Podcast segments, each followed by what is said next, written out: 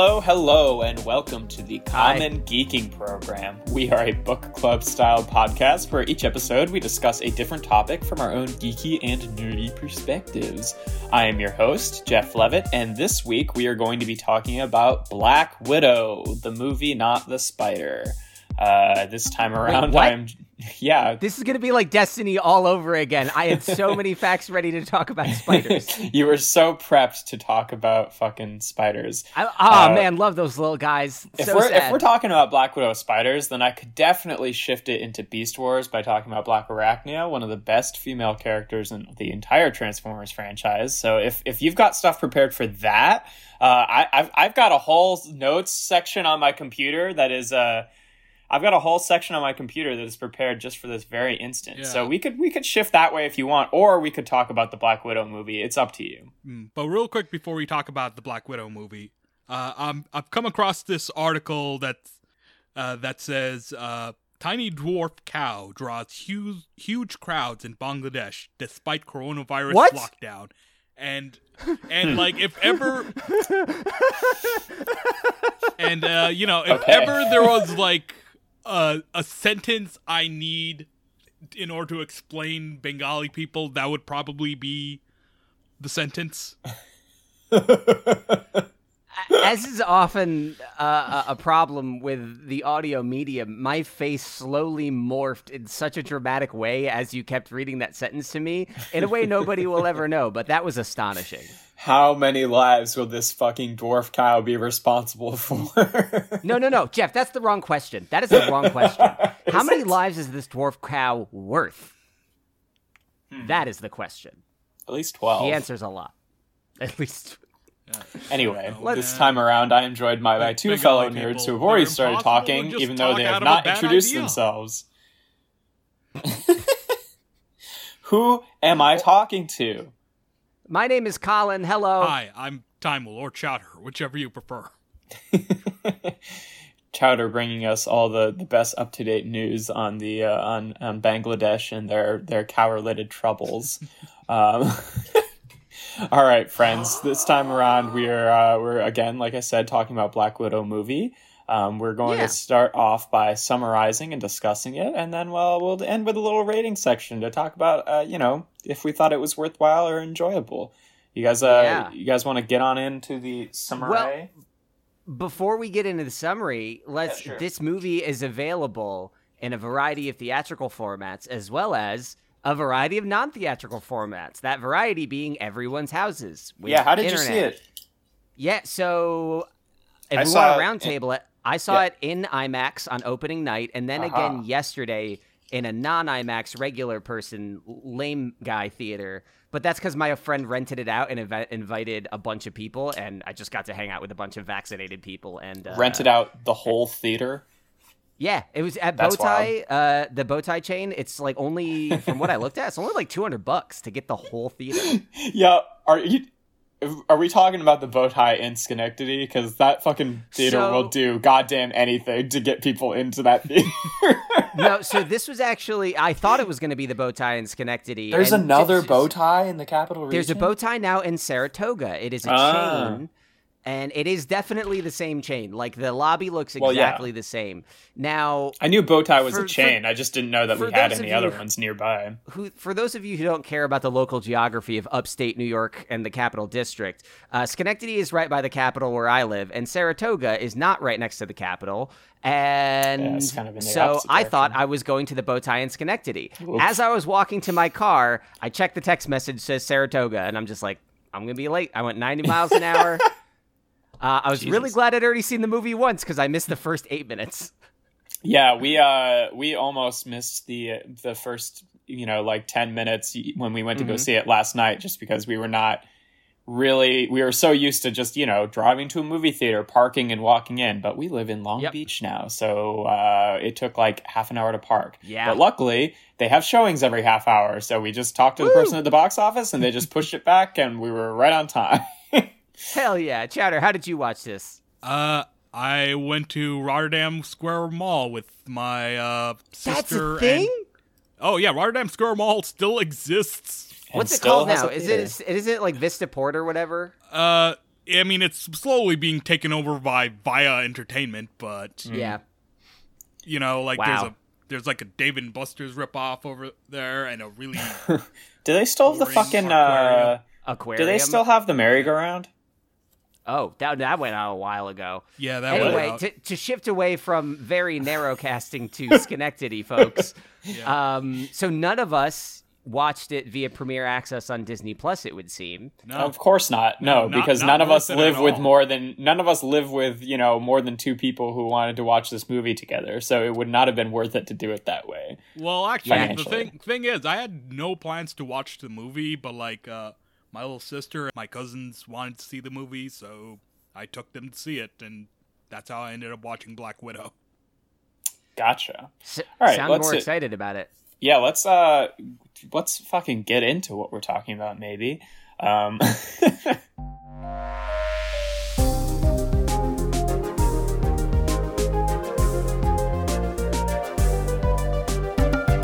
so So, Black Widow is a film released in July of 2021, but it was supposed to be released in 2020. Yeah. Guess what happened? Everything. yeah, you it know is- a big what- thing, the big thing that happened. And if you don't know, Is this you know Mhm. what? Probably it'd be better if you'd never found out. To be honest. Ah, yes, Corvid twenty. Corporate 20. So uh, it, this is part of the Marvel Cinematic Universe. Oh, wait, it's Scarlett it- Johansson's uh, swan song, allegedly, her last film, possibly in the in the franchise As Black after. Widow, yeah. Spoiler alert: her demise in Endgame. This is set after the film Captain America: Civil War and before, before Infinity Avengers: War. Infinity War. Yeah. Uh, actually, this movie is weirdly, and I'll probably circle back to this later. It's set entirely during Captain America: Civil War. The end of this movie Yeah. yeah, is before yeah, I the end of noticed that. Captain America: Yeah, Civil and- War. So if you're watching Civil War, that little bit at the end where where Tony is reading Steve's letter to himself, this movie takes place pretty much during that letter read. It's, Yeah. it's weird, right? The plot of the movie doesn't really have anything to do with Civil War, so like this has just been a very, this Yeah. has just been a very weird couple of days for Black Widow. Yeah, she just like gets up to shit no matter what. But that's that's it. What's is this like the twenty third movie in the in the MCU oh, franchise? I stopped counting a while ago. Probably. Um, It's also the first since uh, it's the first movie to come out in the franchise in two years. It's the first one to come out since uh, the Marvel shows have been happening, where you have WandaVision, Yeah. Falcon, Winter Soldier, and Loki. So stuff is a changing. Yeah, Uh, I was really surprised that none of the movie, except for the post-credit scene, took place after her death. I thought that it might open with that kind of thing, or like open with like, you know, Yeah. her her final thoughts is falling or some shit like that. But uh, yeah, no, it's I, I I sort of kind feel of like, like that it was Well, just like set in the time it's You're set. Probably wondering how I got here. Yeah, you're probably wondering how I got chucked off this cliff by my They- best friend. they already did Boy, that have I got in the a story MCU for in, you. in Ragnarok. Yeah, although, no, yeah, that is literally like the although to opening be line fair, of the she movie. didn't get chucked Yeah. off. She threw herself off, which Yeah. Anyway, let's uh, maybe talk about the plot of this movie. So, like we said, it is set in between Civil War. So this movie takes place in between Civil War and Infinity War, which if you if you're not you know keeping track and you're finding it hard to remember whatever what was going on between those time that that movie, basically Black Widow, Captain America, and uh, I mean sort of you know like uh, Falcon and some other people were on the run. Um, what this movie kind of not really changes but recontextualizes is that uh, the the scene where Captain America breaks out Falcon and Ant Man and everyone from the raft actually takes place after this movie, um, and Steve Rogers and uh, Black Widow, Natasha Romanoff were the only two that really got away, and they were on the run Yeah. separately from each other. And this is about her being on the run, and Yeah. then This is Yeah. this basically picks up right after Civil War. It opens first of all, it opens with a 1995 scene. Of, oh yeah, uh, a young Natasha and her family on the run, quote unquote, and they're like be, trying to get to. Yeah, and they're and we find out that like, oh, they're all Russian sleeper agents posing as a family. You know, Yeah. that's not really her sister. That's not really her dad. Um, before we get what was really interesting to me is we get an introductory, an opening credit sequence, like the theme song for a TV show, or you know, just an old, older fashioned intro scene where we get a montage showing her indoctrination into the Red Room. Yeah. uh, her Well, because they like, never- groomed. they never really told that story properly so i feel like it had to you know like kind of Yeah. remind people of like okay okay these are the lines that were dropped in like age of ultron i think was the yeah, main but I- movie I, think their choice of song was kind of Yeah, a of weird like somber remix of "Smells Like Team Spirit." or smells like, like- Teen Spirit. Yeah, but by yeah, I just it's like one Yeah, the song has nothing like nothing to do with yeah the the the, the montage is depicting like spycraft, it- and the, song like smells like Teen Spirit is, is like not. nothing nothing it, it's wild how they chose a song that just has nothing to do with what's going on on screen like like like it's not like oh it's the it's the opposite of what's going on on screen it's And just like and what's interesting no, to me, nothing lines up no, it, it seems. It seems very much just like, oh, I like this version of the song. I'll put it in. What bugged me Yeah. though is they turned it into a four chord song, which, for those who don't Oh. know, is Oh, just God. an extraordinarily common musical structure. So they turned it into this thing that most songs already are. So if you're going to try to use this very common structure, why does it have to be smells like Team Spirit? Can't Spirit calling any it's number of other Spirit What do I what am I saying? I think I'm saying that. You're seeing Team Spirit Okay, it smells like Teen. I know. I primarily know it through Weird Al, so forgive me my sins. Uh, the Yeah, Where Colin but gets after most that of we- his knowledge about music is from Weird Al. it's all Weird Al. Weird Al taught me the four chord song. But uh, yeah, after that, like what I thought was, I thought it was interesting to do an opening credits in general with that montage. But yeah, then I think just it made sense because again, it was just kind of run. like refreshing your memory on this thing that you like haven't really seen the you haven't Yeah. seen the story told. You only heard about it, so it's just like Yep. you know. A lot of it is like, well, they don't want to just do a bunch of like dialogue expedition drops, so they have to kind of, you know, just like get people to understand the basics of what's going on, which you kind of do, right? Because it's like Yeah. there's been a ton of, you know, like stories with with Russian sleeper agents, you know, in that, you know, so it, it makes Yeah. sense. Um, I did like, you know, since we're talking about songs, I did, I do like the use, the use of uh, American Pie at the beginning there when they're like running away and they're like, oh, this is our time to leave, you know, our our three year sleeper mission in the United States and go back to uh, Russia. And for the kids, who, Natasha and her younger sister, what's her name? Yelena. yeah, Yelena, who th- she was even younger than Deep Natasha cover, and baby. didn't straight up did not even know that they were there. Like Yeah. as like she straight up thought that they lived in Ohio, right, and that they were actually Yep. Americans. So this was kind of their introduction to that. So I, when they're like driving away to their little you know airport where they're being chased down. They start singing American Pie, and it's it's I don't know, wild choice, but really good. which was oh. Weird Al ruined that for me too because Weird Al has a parody of that that is summarizing the plot of the Phantom Menace.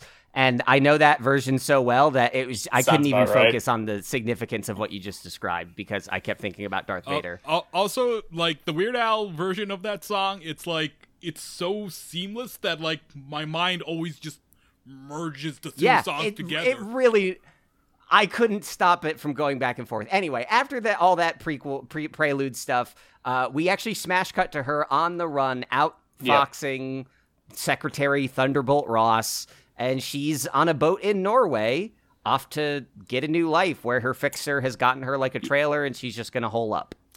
Uh, also, it's like it's like you know, it's we're supposed to be impressed how she managed to pull one over on Secretary Ross. is not like, competent. Secretary Ross is not that hard to pull one over on. He, uh, yeah, he has never Yeah. proven himself a worthy adversary. Anybody? I think the, the last time we saw him in in uh, I think it was Yeah. Infinity War was literally him getting hung up on by Rhodey. So like him walking in and her saying, "Hey, your body God. sucks." Do you think they're ever going to do Red Hulk? I feel like they probably aren't, right? I no, they can't. I don't think Yeah. they will. At this Um, point, At this point, no. they would probably Yeah. change it because Mart- Martin Freeman Martin Freeman plays Thunderbolt Ross's son, Everett Ross, in Civil War and I don't Black think he is his son, is he? Is Everett In Ross? the comics, yeah. they're completely unrelated. Oh well, I thought they were related in the movies. I, I thought might- they were related to too, it but to then I like looked it up, and I don't think there's actually any dialogue in the movie that that relates No, them. they're- they aside from them definitely just having don't. the same last name. They definitely don't explicitly say it. But yeah, Yeah. where she's in Norway, I mean, say what you will about the genericism of Marvel movies. Um, I really see in IMAX in particular, I really enjoyed the the focus on the environment, the the real scale of the mountains and of the towns in the background. I really liked how all this Norway stuff was shot. Yeah, Uh, the but first too ten bad we don't- were great. Too bad we don't spend very long here. Yeah, Um, before what is it? We cut to Yeah, She- bef- Morocco? before we cut Yeah. to uh, Morocco, but with an orange filter over. Well, it. That- yeah, that's the so thing. Every Middle Eastern country she has to have an orange basically- filter on it because American propaganda. So she she gets this this mail from from her sister, who in the meantime we see uh, is is a Black Widow working for um, you know the the black the Red Room basically. I mean, all we really know when we first see it is that she's working for you know Russian government or something like that. Um, Yeah. And she apprehends an agent who's like smuggling out this vial of, of red gas, and she gets sprayed with the gas. And basically, we find out that that gas was like an antidote to this like mind control thing that all of the new Black Yeah. Widows are on. fucking. So then this is gonna be she the escapes from my, there, and This is going to be the first of my Natasha many shouts that. out for for Florence Pugh as Yelena here because Yeah, even just good. like her facial expressions in the moment when she like gets sprayed with the gas and comes to, we had Yeah. no idea that she was like under any sort of subjugation before this. Right, And we probably facial figured that she was just being being a loyal Russian agent or whatever. Right? Yeah, and her facial expression completely sells in this moment the fact that we had no idea what the allegiances of the hunters or the target were here. I think that Yeah. all rests on her facial performance, and it's really impressive. Yeah, no, it, that works pretty well. So anyway, she sends that to uh, to Natasha and like the photo of them as children to be like, "Yo, it's me," right? And uh, Natasha, who unbeknownst to her has this in her car because she hasn't really checked her mail yet, she just kind of tossed it in her trunk, gets attacked by the Taskmaster, who uh, My is my favorite British game show. who is a character in the comics who is a little bit changed for this, but the the powers are still more or less the same. Where the Taskmaster can basically like watch anyone's movement and then like mimic their their Yeah. like uh their fighting style. So And be- in the, in so they like yeah, like any any any learned any s- learned skill taskmaster. Right, so they they fight like Captain basically- America, or they like. There's one point where I'm not sure if it's supposed to be Black Widow thing, but they they do a flip at one point that's like very Spider Man y. Yeah. Um, no, no, I think that was Gotcha. supposed to be Black Widow. Uh, no, it is supposed to be Black Widow because like she did the move like a few seconds earlier, and then, No, yeah, I'm, I'm talking about later in the movie that you know I'm just trying to pick out some of the fighting styles that I can see Taskmaster do. Like definitely well, does we some also Hawkeye did get stuff, a clip before America stuff. Taskmaster's deployment of the Taskmaster watching and being uploaded a clip of uh, Hawkeye fighting Black Panther. Yeah. Uh, and then we cut later. Then we cut pretty quickly to oh, the scene where right. it is liter. She is l- literally being mimicked by the Taskmaster, like Yeah. in the moment. And I, I think that again, a moment that, and the script is probably pretty thin, is sold by pretty good performance and ca- like the choreography Yeah. really clearly communicates what's happening. yeah. The problem is like the editing is really bad in my opinion. Like like And it's I- constantly cutting Yeah. around and like Yep. jumping around. You know, ba- basically doing what the Bourne movies did with the shaky cam. And, I was not a fan of the up close fight edits. I really enjoyed the ones that were a little more. zo- I found that when they were like chasing vehicles or doing big action mm-hmm. set pieces, those were a lot more easy to follow. Up close, Yeah. I had the same problem as you.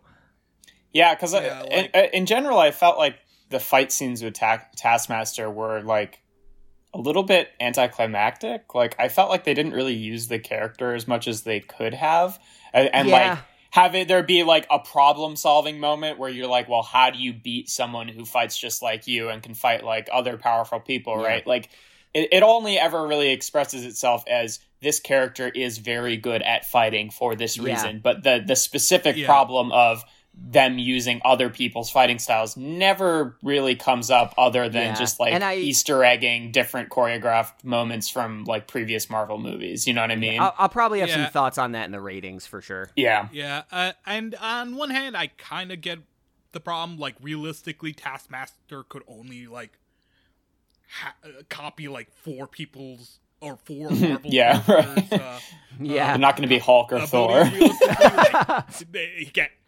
He- Uh, Taskmaster can't do Hulk or Thor, and uh, the only person they'd have seen would have been Captain America, yeah. uh, Hawkeye, Um, Black Widow, and quote Black unquote Panther. Black Panther. Uh, like So- we, we see Taskmaster do like the Black Panther claw thing at one point. Right, Like, yeah. We never actually I was see them. yeah, I was like, did you? What did she learn? Did she learn the pose, or did she learn to put teeny tiny little kitty cat claws in her suit? What is that? Hey, what is spoilers. what is Because happening like, she never does anything Black Panther. Um, so Taskmaster doing uh, arts and crafts. Uh, did we just gender the character? Because that is You sort did, of a yeah. spoiler. Okay. Yeah, that's Oops. why I was saying. Yeah, so the big Well, here's reveal. the thing. the- So I, I will say, I we'll will get say, to that later, but yeah, I, I will say the the movie uh, the, the people don't know Taskmaster's identity identity and gender them as a he uh, Yeah. to throw you off. I'm not gonna lie. As soon as Taskmaster walked on the screen, I was like, "That's a lady," and I had I, I- was wrong about who I thought it was. yeah, I thought it was I going to be the I- mom. I- I thought it was going to be the mom until the I mom thought- came back, right? Yeah, and then I was yep, like, no, okay, I who agree. else could this be? Oh, it's obviously this person because it's Yes. if they would not have this character be as silent without like a personality or saying anything if it was just some trained assassin. You know, Yep. it's going to be someone we've seen before and at that Yep. point in the movie there's like there's literally only two people who were like we Yeah, thought were dead much. but are going to come back. You know what I mean?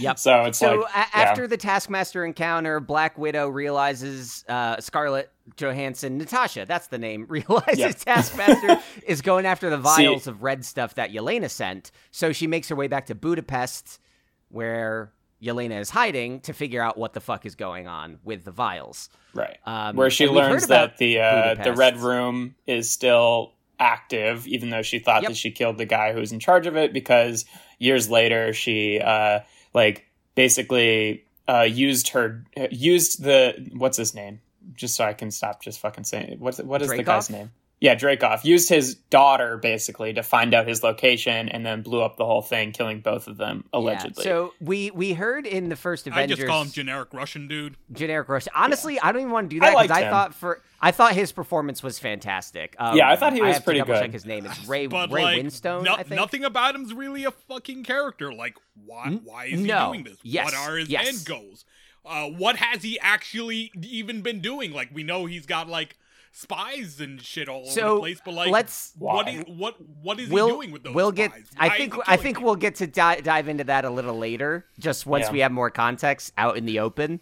Um, but in the Avengers movies, we hear uh, Black Widow and Hawkeye constantly refer to Budapest. What Jeff just said about like using a little girl to find and blow up Dreykov is what happened in Budapest, and they were like on the run for days. Uh, and that's you know where they are now, where Yelena and Natasha are now when they realize, uh oh, the Red Room is still a thing. And this is where the movie is basically just like. I don't know. I think this is where you're either on board or you're not to an extent because essentially the rest of the movie is her saying, Well, I got nothing better to do. Might as well find and kill Dreykov and shut down the Red Room. I like th- this. The stakes are not Like- established beyond personal stakes, which is Like- fine. like this- but Yeah. like like this is a side quest for for, For Black sure. Widow. yeah, it's also it's it's it. just I think it's especially strange. I think because um like it it, it kind of uh, epitomizes the fact that like maybe this movie like it, yeah right like you said it's kind of a side quest where it's kind of like off to the side in the way that like the villain of this movie is someone that we thought was dead before and now is again dead after. So like it changed nothing about anything that happens after the movie, you know? Like like the villain of the movie was was not relevant before. Okay, is well, not okay, so relevant I, in I actually gotta I gotta plant a flag here. I see a lot of people making this argument like this movie is not seriously consequential in the scope of the MCU, and I'm like, doesn't have to be. Jeff, I, don't- agree with so- your point that it's like it's Yeah. We did. No, but I don't think they set up the concept of the villain well that- because get that, but- because we don't understand that the villain exists until we already think he's dead, and then we're told he's not. Yeah. Like the intrigue around that is sort of fumbled.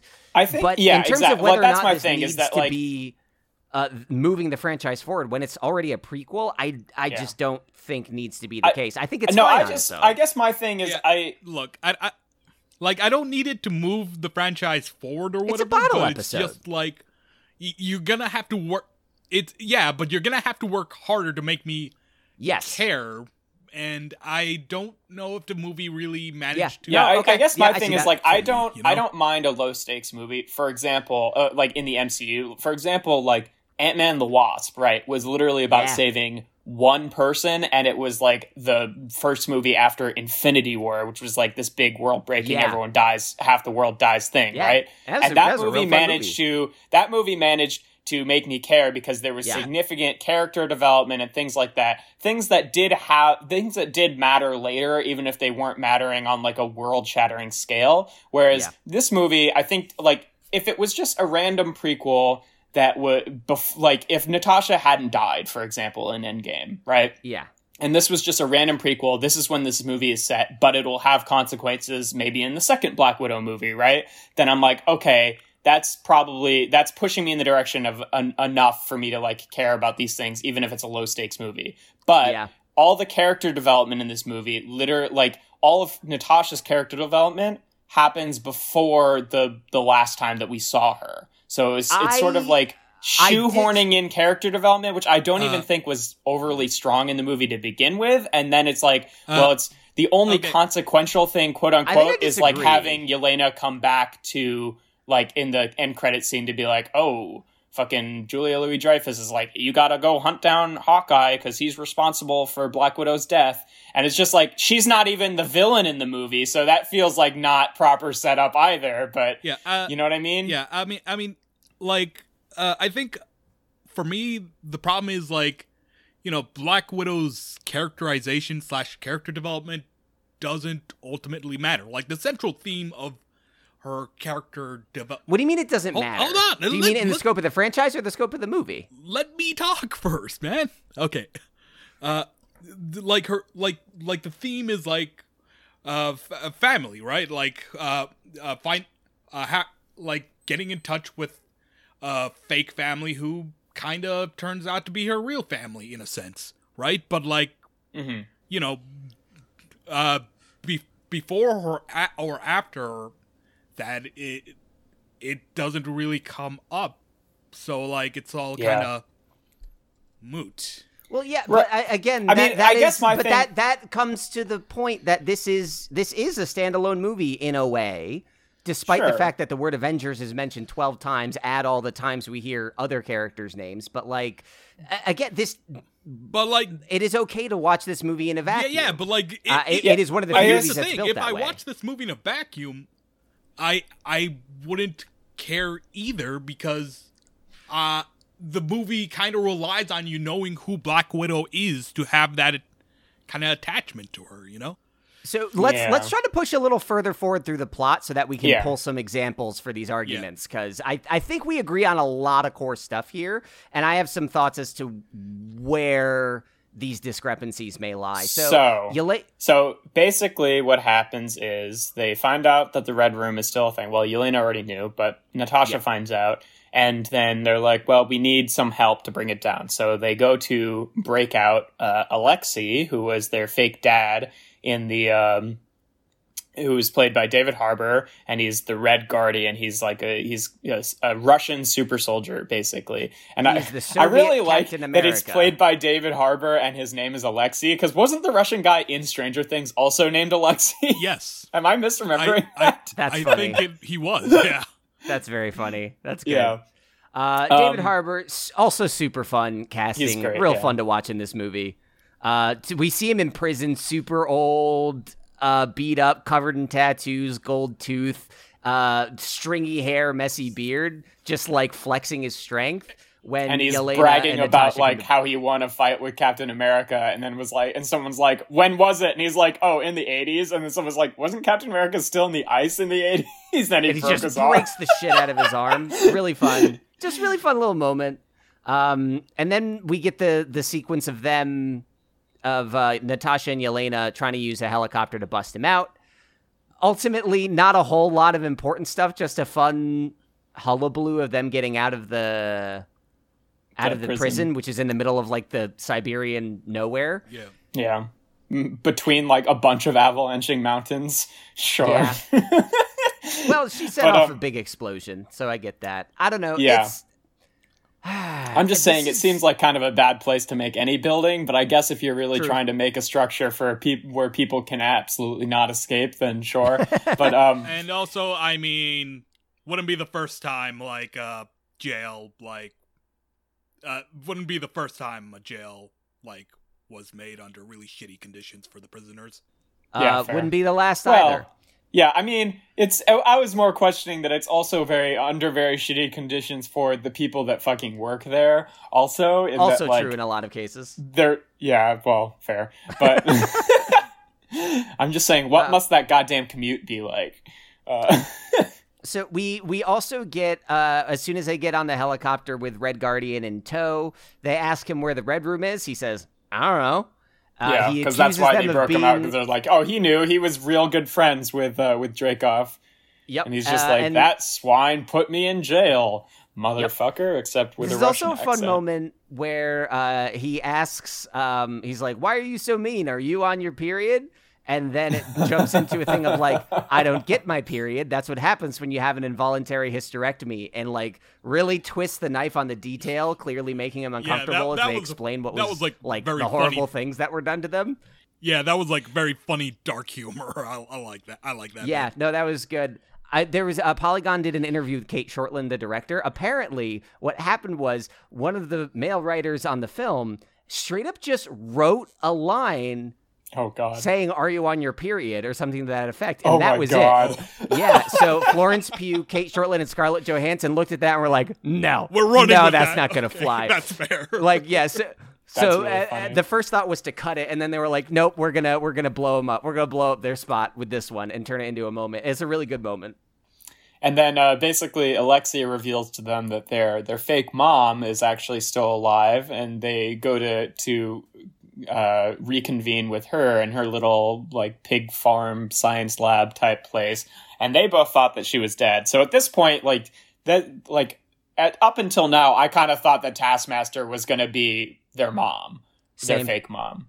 Yeah. the real fake mom. Although in retrospect, I feel like I did see her in trailers, so maybe not. But I, I was, that's what I was thinking during the movie. But um, yeah. So they they have a, a nice little fake family family moment with each other where they're like arguing about whether or not they were a real family because their mission only lasted three years, and uh, was just bored the whole time because he wanted to get back to his glory days, being the Red Guardian, etc., etc. Lots of complicated emotions. Um, and then uh, they kind of split off to be like Alexei and uh, Yelena having a having a you know moment you know where they're talking about uh, the the previous life, and then Natasha and the mother whose name I f- cannot Melina. fucking remember, Melina, yeah, um, talking, and uh, basically throughout their conversation, you know.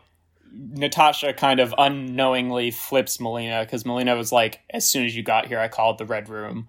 But now So we need I, to. I want to I want to talk yeah. about some of the character work here because I think that a lot of at least a lot of the stuff that we've been bringing up so far uh, really has its roots in in these scenes where like Yeah. they're at the table and the pa- the quote parents are saying like hey we did a great job on our mission we really fooled them huh and Yelena Yelena is like I thought you were my fucking family and again Yeah. kills the performance because Natasha's trying to say like none of this matters, and Yelena says yes, it does, and it mattered to me. I think is that- kind of what she Yeah. was, um, And- Yelena was saying. Yeah. Yeah. yeah, a hundred percent, and I think that that really contextualizes a lot of this, is, and it's easy to gloss over that. This is an important moment in the development of all of their characters. Yeah, While I don't sure. think this this movie balances everything perfectly, I think that these four characters, for the time they are given, are fairly well rounded, and this is why. Because that Yeah. one polarizing line of it mattered to me recontextualizes all of their perceptions, and they all behave differently for the rest of the movie. Yeah. Uh, that's that's efficient screenwriting, and it's great performances. Uh, I don't know if you guys have any different feelings about this No, scene. this, that was a good scene. I I, I agree. before yeah i mean before like before we get back into some other scenes and, and talking about it i kind of want to just like breeze through the rest of the plot because like when you take out all the action and stuff i just want to you know bullet points get it out there just so we can kind of be Sure. done with the plot and and talk about everything more with and you know be able to reference things we already talked about um so basically what happens is there are are the mom uh, supposedly flips on him because she said the the the red room is coming, and then the next time we see Natasha, she is knocked out. The Taskmaster and all of the you know other red room Red agents Room- show up. Widows, whatever. More Yeah. widows. Okay, that's something I'll talk about in a sec. But um, They all they all f- they fly up to the red room, which is Which a is in the floating sky. base. yeah, Uh, just a floating a floating sky base. No Which questions is- there. Yep. Uh, so and then basically there's this reveal where where Milena was that her name? What's her name? What's? Melina, M I L E N A. Yeah, she's brought in to talk to um to talk to Dreykov, and is you know, and then throughout the the course of the conversation, it's revealed that they're using the the like chameleon face masks that were first seen in Winter Soldier, I believe. Yep. Um, Yeah, she used him Where to pose as a instead, global they Security they swapped clothes, and it's actually Natasha in there talking to Dreykov, and Melina is in the the cell being talked to talked at by uh, by the Red Guardian. Um, and this is part of their breakout plan, and they put a knife in the in the uh, the belt of uh, they're all Yelena? man. Yeah, it's not. It can't be Melina and Yelena. No, it's not. it- it what's is, the mom's is. name? Is it? The mom's name is Melina. It's Melina, Yelena, Alexei, Natasha, Dreykov, and I Yeah. don't remember Taskmaster's name.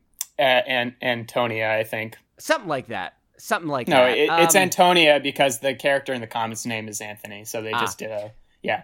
Um, so yeah, they they they start their breakout when Dreykov realizes it's Natasha, not Melina, in front of him, and Mhm. we learn as uh, we learn that the Taskmaster is in fact Alexei's daughter. Uh, it's not Alexei, sorry. Dreykov's daughter. She survived the bombing in Budapest as a girl and had to be cybernetically enhanced, and that's how she became the Taskmaster. And then she leaves the room, and Black Widow tr- uh, tries to attack Dreykov before it turns out this mind control thing is sort of like a beta version of it is in her brain, so she can't attack him as long as she can smell him. Which, like, Yeah. I would like that power in particular. if my odor just protected me from violent or just bugs. What if I could get a smell? I guess that's bug spray. Anyway, if you could just emit bug spray. if I could just sweat bug spray, my life would be so much better. um, so yeah, we, we get this kind of scene where they're fighting, and and Natasha is uh, we find out in a few minutes is playing dumb about this because uh, Melina already told her about this, so she's kind of like you know The, t- making the term is pheromonal lock. yeah fair. Which, like, That's that's the term. it should be It's it cool, should I really be pointed out that humans don't work like ants. Pheromones wouldn't really ha- be able to yeah, do that. To Yelena does say during the original reunion that like this is an altering of brain chemistry. It's not just Yeah. like suggestibility. So the script is giving us like just enough to say, don't look at it, don't. Fair, fair, fair enough. Fair enough. That, that's like not not like a flaw. That's just me Yeah. being nitpicky. That's that's fine. No, I'm, I'm with you. I'm with you. Pheromonal locks that off a red flag in my brain.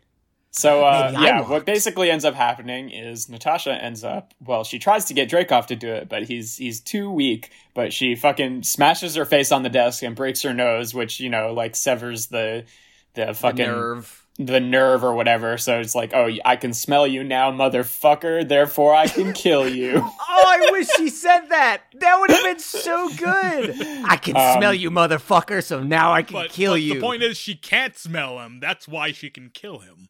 Well, yeah, fair. oh, But- damn it! No, sorry. Rewrite disapproved. the uh so what ends up happening is Melina ends up you know getting into an engine room or whatever and blowing it up. So the whole base ends up falling. Taskmaster and Alexei are fighting, and it's it's a good time. Um, and right before Natasha is about to kill Dreykov, all of the other Black Widows break in. And basically, what they're trying to do here is like they have all the vials of this red gas left, and they're trying to basically expose all the other Black Widows to it so that they'll be free and they can go live Yeah. their own lives. And then because the partly the partially bigger stakes thing that they that they find out is that like you know what makes sense about this organization is that they have people like placed all over the world like in governments and shit like that which is you know Yeah. it's good that because like realistically it would have been kind of wild if they didn't if they had all this fucking floating sky base and this goddamn pheromonal Yeah. lock and all that you know, like you know like that, i feel like that had to be added in there like it Yeah, yes does raise the stakes but it would have been kind of bonkers if it, if the stakes weren't Yeah, risen you but know? again, but For- again, to for like, sure. to to what end? What what is his? because uh, uh, yes, and it's just Russia, you know, control everything. Uh, he specifically says he just wants power and influence, and Yeah. Uh, there were some articles saying that this was Marvel's hashtag Me Too movie, and seeing a big, like overweight, poorly groomed white guy smacking around a woman in her 30s in his private office and she can't do anything about it, I was like, okay, I see what you're talking about, articles. Um, like, I so mean, like yes.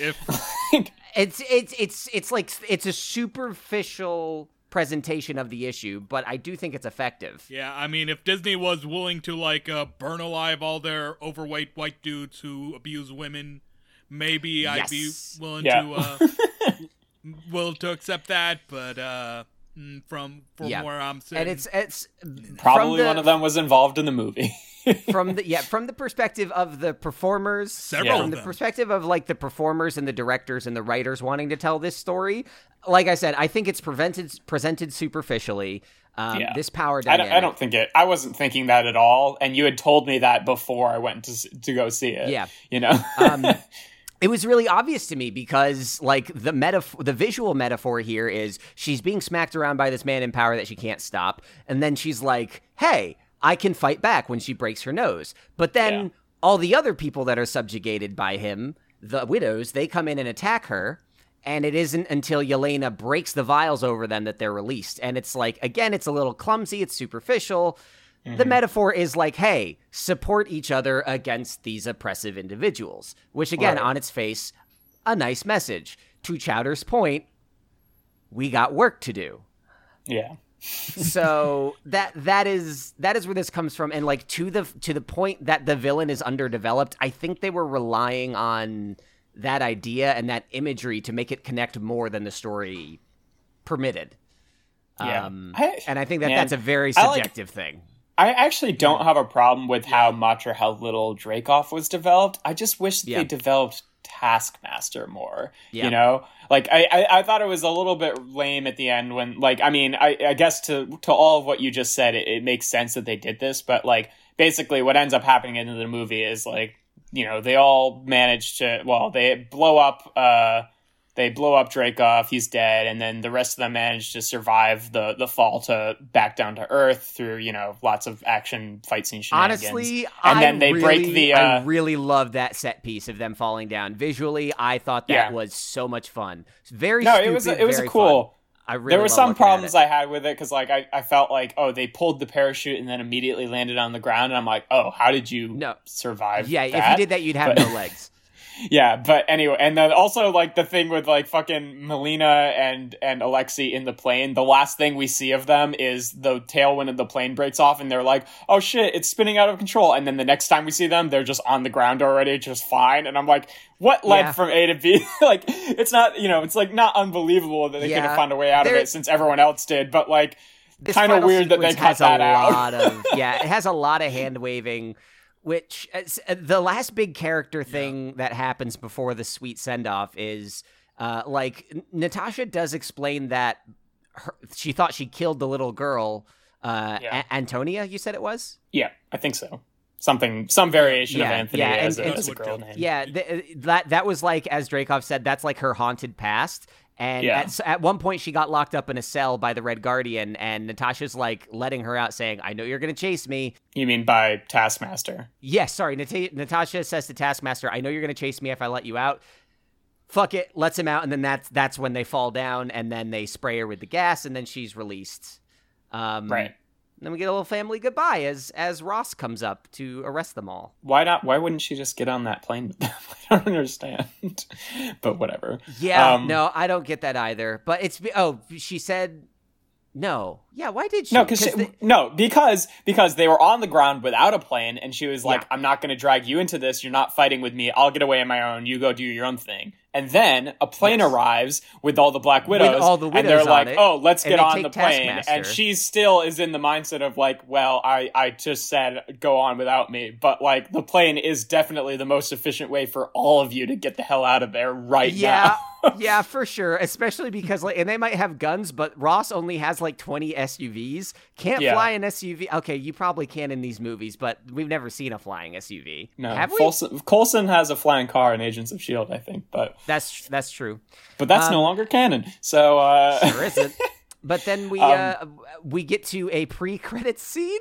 Is the best way I can describe how it feels. It cuts from her standing there in the wreckage of the Red Room base to her with her blonde bob from Avengers: Infinity War, yeah, getting the plane from her fixer to The go question- rescue people from the raft, which happened. the question of we were War. all asking was, how did they get that plane?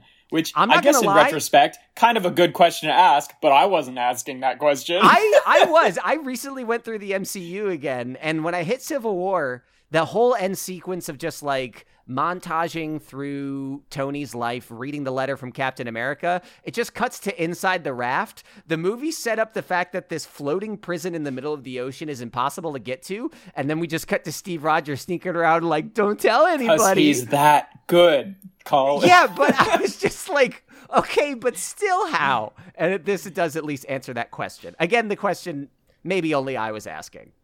Well, I was more so mentioning like in Infinity War when they show up with the plane, the question of where did they Yeah. get that plane, which I think was more Which- so a question that nobody was asking. Okay, that's true. So I guess they've had this plane for two years in between the two movies. yeah. Yeah, but that's why this whole movie takes place during like the very end of Civil War because the beginning Right, because is she's Ross like, coming "Oh, after I'm going to go break out some friends," right? Yeah, and like, the "Oh, end is I her going to figured that break out Steve did that on his own." Yep. So Makes that's sense. uh so that's fun. But yeah, that's kind of the movie. Um let's talk about some of the stuff that's been bugging us. Chowder, let's hear your let's hear you let loose on this villain development. Give me your thoughts. You know, I kind of blew my load earlier. Uh, my thoughts, Sorry. but I was drinking water. That surprised but, me. But yeah, so was I. uh, yeah. I mean, I, I, yeah. I mean, I think he was just not interesting. Like, I agree. Even remotely, like, uh, like what you say about the metaphor. I, I, I see that it's very on the nose, but Yeah. like that's all Yes. subtext. Yeah. Yes, yes, Textually, yes, yes, yes, he yes. is. He uh he isn't relevant before, isn't relevant after, and in the moment he Doesn't really have enough of a presence. have yeah.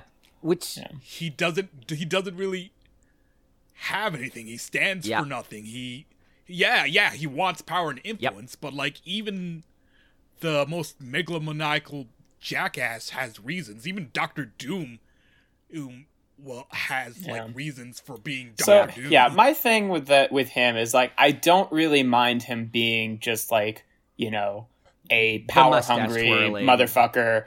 But I, I think that the movie in general lacked a good villain presence because I wasn't really Yeah. being I didn't get out of the movie being like, man, I wish they did more with Dreykov. I was kind of happy with the amount that he got because he is kind of one dimensional and he is sort of like you know, like he's the guy in charge, but he's not like the threat. I wished that they did more with Taskmaster. Like, Yep. I'm fine with Taskmaster being his daughter. That's fine.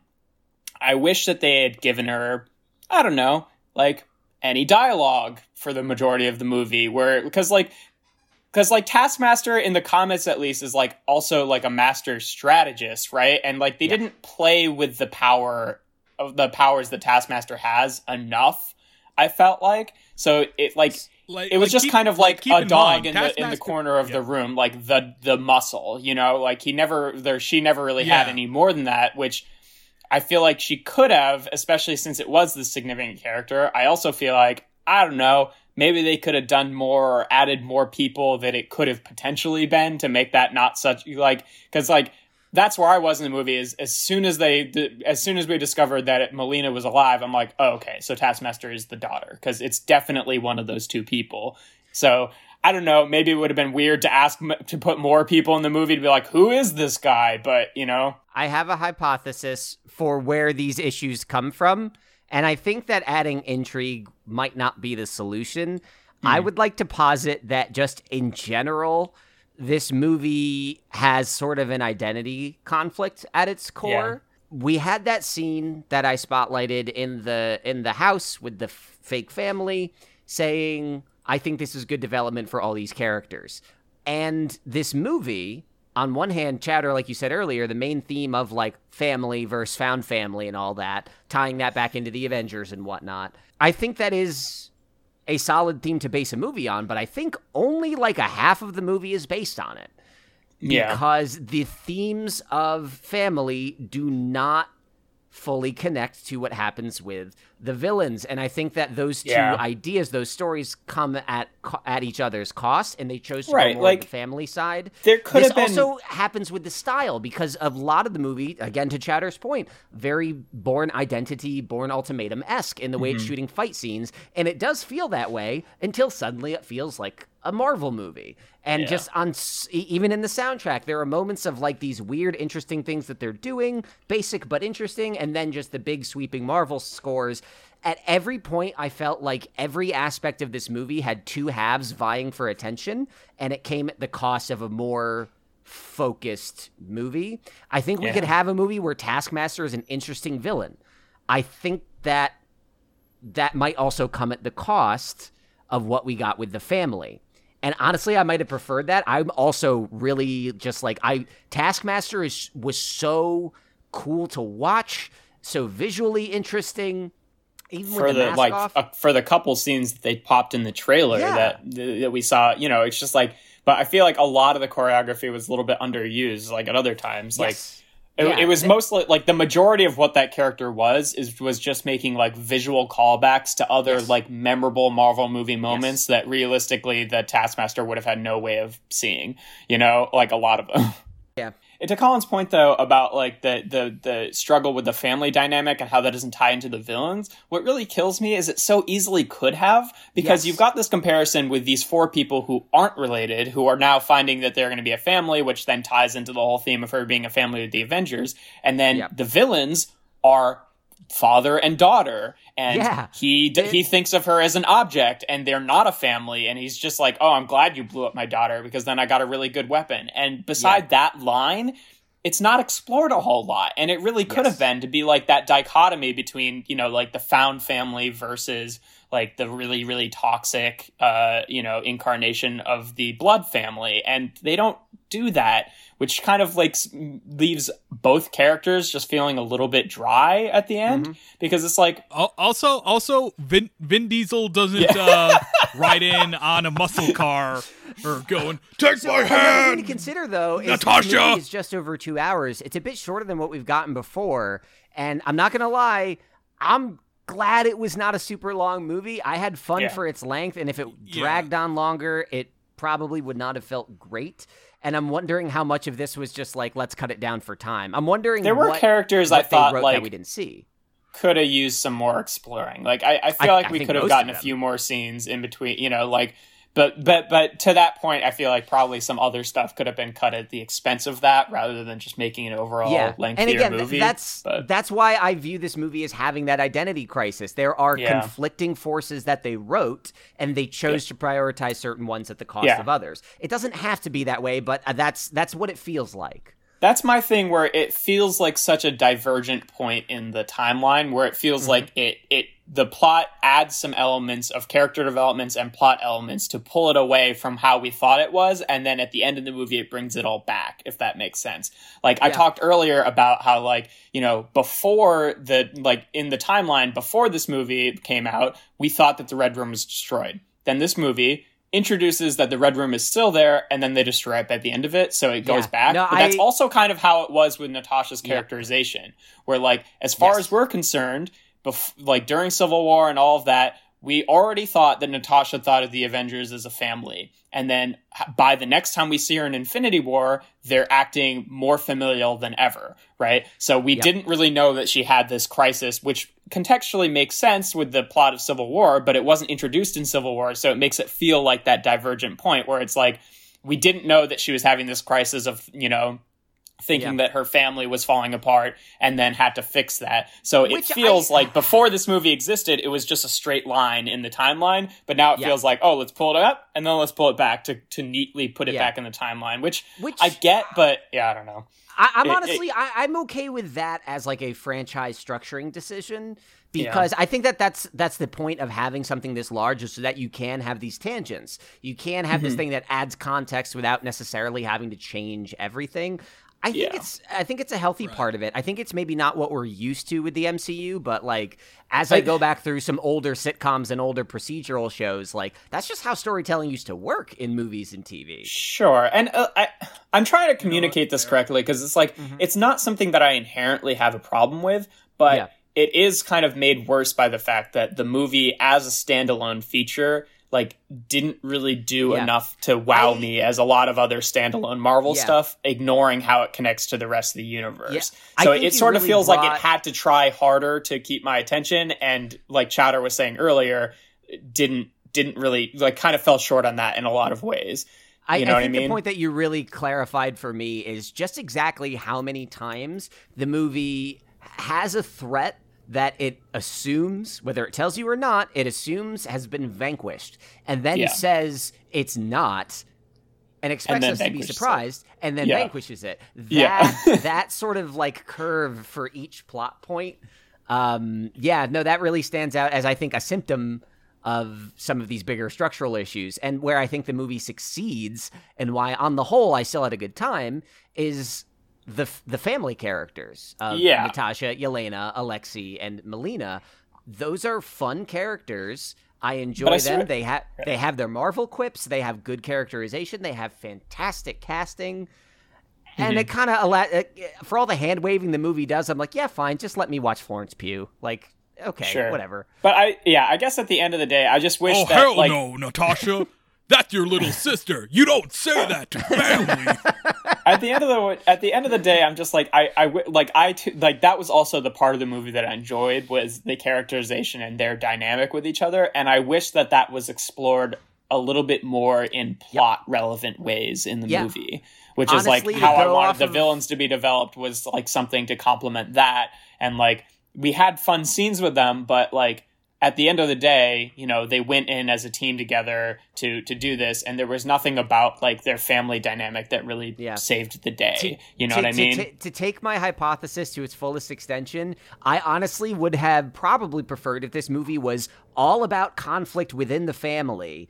Or Mm-hmm. Yeah. really hard about Dreykov and Taskmaster, and maybe it's just Yeah. Natasha and Yelena. Like, go really hard Yeah. in either direction, and I think you have a more focused project that doesn't leave as many of these, well, why'd you do that kind of moments. Right, because like aside from their little kerfuffle the first time that they meet up, like Natasha and Yelena are pretty much on the same page for the rest of the movie. So like if you're trying to set up this dynamic of like, oh, she doesn't think of these people as their family anymore because she's got a real family now, and like to to Yelena, they were always her real family, and like Yeah. explore that space a little bit more. Like they didn't really have that many moments between them that explored that. It was more like moments between Yelena and Alexei, or like you know, We did have them so talking like- about the the three point landing and the cargo vest. Those were fun. yeah, that was funny. I th- that those are good character moments. I I like got those. both times I saw it when Yelena is roasting Natasha for the way she lands and flips her Yeah. hair back. I it's Yeah. that's such a I mean, it's it's the kind of self-aware thing that you know franchises do now that is common, but it really hit home because it's straight Mm-hmm. up saying your movies are stupid. Yeah. yeah, but I, I think so I think what works. I think what works really. Uh, what I think works is it adds a little bit of texture to Black, Yeah. Black Yeah, Widow. Like, it does. Uh, one of my one of my main like one of my main complaints about her as a character is that she's your by the book femme fatale Mm-hmm. kind of character, and like having her sister like point out the three point landing and the Yeah. hair flip thing, it it adds this idea that like Black Widow is maybe a little bit Not that. Yeah. Uh, right. Like she's kind I of a celebrity you and know, she project- acts like it pro- more than she wants to admit, kind of To thing. take the movie yeah, she, she's pro- outside of its This is an image she projects, and I to take this I like movie that. Outside of the vacuum texture. that I've been trying to use to discuss it, and like this movie relies a lot on stuff that happened in Civil War and in the Avengers, but it kind of ignores what happens in Captain America: The Winter Soldier, which Yeah. gives her her celebrity. Which is at the end of the movie, she's like, "We need to bring down Hydra." So Yeah. I will risk exposing all of my past and secret identities. Like that was not. I mean, uh, what's Chowder? You're Yeah, right. The true. That texture here is, is we is we learn that there might have been some vanity to that decision, but we also never in the movie confront the fact that like that was presented as a sacrifice for her to be well known. That was not like a good thing for her. Yeah, and she never really like got any consequences for that. Like in Yeah. any other movie that we see her. Yeah. Yeah. The one the one joke like that poking fun at that I uh that I did really enjoy the most was when uh when Yelena was like I don't I don't remember the content the setup for it exactly, but she was just like, Oh, I bet the Asgardian god is never the one who has to take an Advil. yeah, I after didn't have to fight. take any ibuprofen after a fight. yeah. yeah. That Anyway, really uh, we've been going for a while. Do you have any last? I think I have one thing I want to bring up. Do you guys have any last thoughts before we want to kick it to our uh, wrap up? no, I, I think we touched on most of the things that, that I've wanted to talk about personally. Chowder, you got any more Vin Diesel quotes? Uh, just the imagery. you you were about you called me out there. Uh, just the imagery of Vin Diesel uh, blasting Dreykov with a shotgun, going, "You don't do that." Yeah. I put a chip in the back of her neck. Um, yeah, I think that some something I I saw someone else commenting about this, and it really kind of started think I thinking about it, and it's what made me think about the Winter Soldier connection too. Is just like in Avengers in Endgame when she beefs it off the cliff, like I feel like in the moment we're getting the context of just like she it's her like she and Clint love each other so they want to try to save the other person as best as Yeah. he can. I I think what this movie does add if you want to see it but it's not necessary is the journey of her being like fully about self-preservation to willing to risk herself like for the taskmaster i Right. think that that is a worthwhile flip because we don't know enough about her character to Yeah. read too deeply into her sacrifice in Endgame. Right, but I guess that's another- This. yeah, That's another thing where it's like if this movie I- I came get that. before that, then it would add that Yeah. context Yes. that would make it feel better. That would Yeah. like add that through line. Whereas before we had that and we're like, yeah, that seems like a realistic, you know, arc Yeah. for her character to be feeling this way. We just haven't seen the journey. That's fair. Whereas then adding the journey in post is kind of like, well, we already knew that. You know what Yeah, I mean? It's it's So what a it- prequel does. It's it is in a weird spot. On one hand, I Yeah. I understand the complaints of just like what's the point, but on the other hand, I'm like it is also a movie, so have fun, I guess. I don't know. I, I I find myself of two minds about it, but yeah, I th- I think that it does succeed in a lot of ways that maybe aren't being discussed quite as much. I think it fails in a lot of the ways we've discussed. Yeah. But yeah, we can we can. I mean, I, I- have nothing yeah. else to add before ratings. Right, uh, and I, I think my my kind of buttoning up statement on that can be can come with my ratings. But so let's move into that.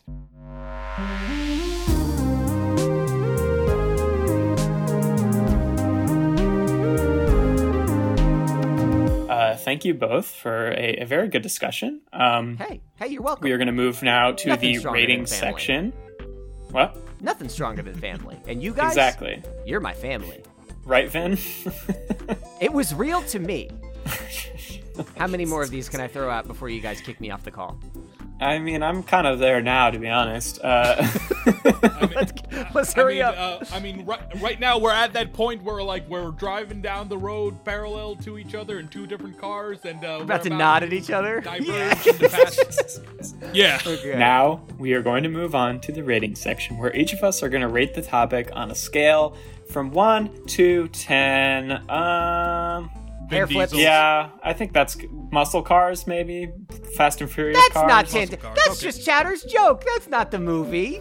Yeah, exactly. You can't stop Well, this. There- if there was right, anything nothing in the movie family. that was that was a better like, what are we gonna do? Fucking one to ten red vials? That's boring as shit. I Hair like one to ten flips. Vin Diesels Hair because it was all about family. It's relevant. Wait, no, no, no. I got one. I got one. I got one. I got one. What? One to ten. Vest pockets. Oh, that's good. You could put so much stuff in them, you'll never know. You can put so many Vin Diesels in there. One Vin Diesel. Vest pockets with little Vin Diesels poking out. Exactly. You how happy many little now? Vin Diesels do you have in your pockets? that's how we're okay. Colin, you want to start us off here? How'd you feel Yeah. about Black Widow? Um, I've got some mixed feelings about it, but on the whole, I enjoyed it both times I watched it, and I wouldn't mind watching it again. Um, Black Widow, to me, has always felt super underdeveloped in these movies, and I felt like Yeah. a lot of the appreciation for her came from a starvation for serious female representation in these movies. Um, uh, especially considering how literally a sex object she is in Iron Man 2 and how Yeah. they drew her out to here, I think is like. I need an explanation of the time that she decided to have that haircut. You know, I need a I need a quip that's like, I'm thinking about getting a perm or whatever. big curls on the last here. But I, I mean, like, and I understand uh, once again the irony of three dudes talking about a movie Yep. more or less Yeah, about yeah, female em- empowerment. But I, I, I think that in some ways it's a good course correction. I think that in a lot of ways it's a really, I don't even want to say a strong character piece. I want to say it works as a character piece for this family. Um, but it's still a Marvel movie. It's, it, it is Yeah. still fighting against itself in a lot of ways. Yeah, Um, for example, having a lot of, uh, you know, being about all that stuff, but still having a lot of shots where the camera is just pointed right up her asshole.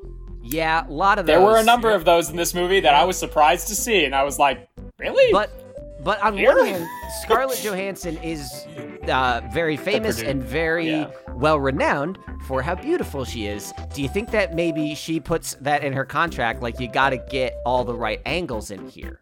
no, no. I al- I also don't I think, think- so. That's definitely that's definitely male gaze. What do you thi- in its I mean, most- t- well, Chowder. To be fair, female director, female producers on this film. Um, so in, in terms of the final cut, it was it- storyboarders, writers, the writers, editors, the writer, there- the there's writer. more to it than I, just if you can, God, if there is a fucking Marvel script that has close up on this lady's butt written in the script, I'll flip my lid. That happens in the shots. I and wouldn't be Uh, surprised. I believe also a female editor. I can look that up as well. So you must have had more than one editor. well, there's always like there's like a primary editor, the director and editor. Gotcha. They they set up the however they want that to work, but that can really vary from project to project. Uh, but there's Yeah. usually like a chief editor, someone listed as you edited this movie. Um, regardless, this film is fun to watch. It has a good message. It has uh, some themes that resonate well with the characters, and at no point do I think this movie takes any idea to its fullest extent. Yeah. But it still gives you a little bit to think about, a little bit to know in the future. Is seven out of ten pockets for me. No Vin Diesel's in my pockets uh, because this is her family, and nothing stronger than family. Not even tiny Vin Diesels. okay. Chowder, how do you feel? Well, ultimately, I didn't hate the movie. I didn't like the movie. I was just kind of meh. It's probably gonna fade from my memory over Yeah. time. I always saw Black Widow as, as I said before, a by the book femme fatale character. This movie does help a little bit, but doesn't go the whole way. I feel that the context in which you experience something or experience a work of art is is all is as Yeah. important as the experience of the work Yeah. of art. So And this and this coming out five years after Civil War is hard to ignore. Yeah. yeah, exactly. Uh, Because it doesn't really have a I'm gonna reason give to. it. Yeah. You know? Yeah, I give it like four Oof. pockets full of Vin Ouch. Diesels over ten. Four, five. I, I I consider four, five, and six like Yeah. middle varying levels of middling. Yeah. So Yeah, that's you know. So I I would personally, I'm gonna say I'd give it six uh, pockets of Vin Diesel, just because uh, a little hot pocket of Vin, of Vin Diesel, you know. Uh, just because, like, I, I agree pretty much with all the problems that that Chowder had with it. I think that like it, I saw.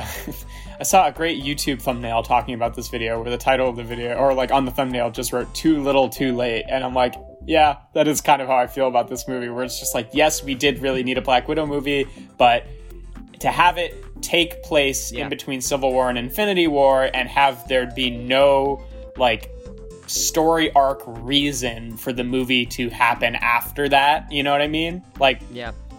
The only I- reason it takes yeah. place is because of the studio and when this movie could be made and blah blah blah. But Yep. like I would I would be a lot more forgiving of a lot of the stuff in this movie if it literally was the first movie after Civil War or at least, Yeah. you know, in that in that era. I, I think Um, I made yeah. I made a concerted effort to try to view it through that lens because Yeah. I know that like I, I agree that the context is important, but I'd be interested to discuss this again when we have the context of hey, this movie came out five years ago, and I'm just binging the MCU for lulls, and we watch it in, Right. like, the and if like order. I think I, I imagine if you watch it in that context, it'll probably feel better. like even if you watch the MCU in release order, I f- still feel like you should move this particular film up because I don't Yeah. feel like you know I don't think that any other movie like Guardians of the Galaxy, for example, like takes place right after the first one. The second one does. Um, yeah, yeah, it does. And uh, granted, this one does not have much to do with the rest of the MCU timeline, so it gets away with that a lot more. But like, it didn't really mess with the movie to be like, okay, now we're back to 2014, even though we've seen several movies in between that have take place after it. You know, like. It, which you know, granted, that's because it's Guardians and it's way out in the middle of space or whatever, and it doesn't hardly matter when it took place. But um, this one, I, I really feel like again, I'd forgive a lot more if if it came out when it ought to have. But the caveat to that is, I don't think that that like moving it up in the timeline or moving it up in the you know the the watch timeline fixes all of its problems. Um, I agree. I agree that like all of the like the stuff the the villains in this movie are very weak and if they had just kind of picked the theme and explored it a little bit more with the main characters, then that could have tied more into the villains with the whole family aspect and stuff like that. And it seems like it would have been relatively easy to do that, and they just kind of didn't. Um, more so, I wish they used Taskmaster more and had it be more of like a problem solving thing of like, how do you beat this person who fights just like you or fights like other people, regardless of who the identity of the Taskmaster ended up being. I just think that that should have there should have been more of that in the Yeah. movie. Um, the things that I did like about it, I liked all the characters for what we got of them. You know, like I, I thought they were all well done. Um, there wasn't like you know any character decisions that I'm like, no, fuck you. You know what I mean? Like they wouldn't do that, or but like it all it all felt like it made sense, and contextually, it makes sense that she's feeling this way and acting this way after Civil War. It just feels weird to get that story now, where we had already kind of long since accepted that she kind of just got back together with Steve and and Falcon Yeah. and have been on the run for the past few years. You know, so to again to add that like divergent storyline of like, oh, she was having this like family crisis in the middle of this not like literal i mean yes she was having a literal family crisis with her real fake family but also like having this identity crisis of whether or not she should be with her family or not you know being the avengers like but like, again that's, again, that's what prequels are supposed to do. So no, but yeah, okay, but we add prequels. Like I, I like I'm trying to think of a good example of this because truly, I think like a lot of prequels end up being bad for a lot of the same reasons. But like, you're supposed to. It, it's not a prequel. Like, I don't think I'd be questioning any of these things if it was a true prequel being her origin story. You know what I mean? But to have it be a prequel where it is in the middle of this character's arc, which we did not question how she got from A to B before because it all felt natural in the movies that we'd seen her in. You know what I mean? So it's not just that it's a prequel, it's that it's both a prequel and a sequel to things that we had already seen and established about the character. And I I, think that I'm- messes I'm with the with prequel I- I dynamic it. a bit. I like Yeah. that part of it. I like that it said it. It was set when it was set. I like that they stuck to it. Um, Yeah, no, and, I mean, and, and, and I I, like think it- that like it's okay to ask a question that we weren't asking before because Sure. we got interesting answers. Eh, But that's my thing is that I don't think that the answers to those questions that they raised were ultimately that interesting. Um, but again, like this is all me talking about it comparing to the way that previous Marvel movies have done it. I still thought it was a fairly good movie, just not really up to I guess my my own Marvel standards if that makes sense. Like I would put this Yeah. fairly down on the Marvel list for myself, but as a movie in and of itself, like it still is a Marvel movie, which I think are generally pretty good, even the ones that people, you know, like to give flack. And I think that it, it you know, it's for the most part up to par, just not in some key ways that I would have liked it to be. But yeah, that's that's Yeah. Pretty much my thing. That's why I'm giving it six because it's like I still liked it, but you know, it's it's kind of lower down for me on on the Marvel Sure. movie scale. But uh, yeah, I think that's a, a pretty pretty good time to wrap it up for us today.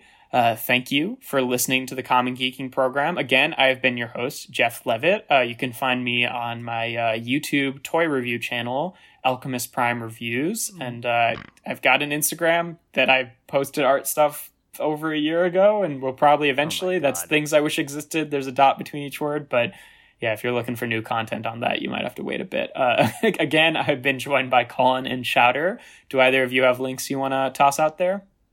Uh, yeah. Hi, I'm Colin. Uh, I apparently like this movie more than the other two. Uh, and if Yeah. you you want to hear more of my opinions on things, that's weird, but you can just go to dicepopuli.com, commongeekingprogram.com. It's, I do a lot of a lot of these things. I think it's fun to to talk to people about stuff. Uh, hi, I'm uh, Timul or Chowder, Chowder. whichever you prefer. You can find me on Twitter at Timul Chowder. All right, and uh, our next episode is going to be God. I, you know, every time I'm like, "Hey, you guys want to toss out some links?" Which would be just the fucking perfect time while you guys are talking to pull up the schedule for when the next episode is Instead going of to come out. zoning But I out never and doing do. nothing productive. Yeah. Yeah. Uh, Yeah, I do our that a next lot. episode, which is going to be a common briefing program where we talk about the geek news of the month, is going to be on the first Friday of August, which is Friday the 6th of August. And our next uh, regular briefing, or common geeking program episode, where we talk about some other piece of geek media, is going to be on the third Friday in August, the 20th. So stay tuned for both of those. And uh, Yeah. yeah. Uh, that's pretty much all we got here. Uh, thanks for listening, subscribing, sharing everything you do for us, and uh, we'll talk to you next time. Bye. There.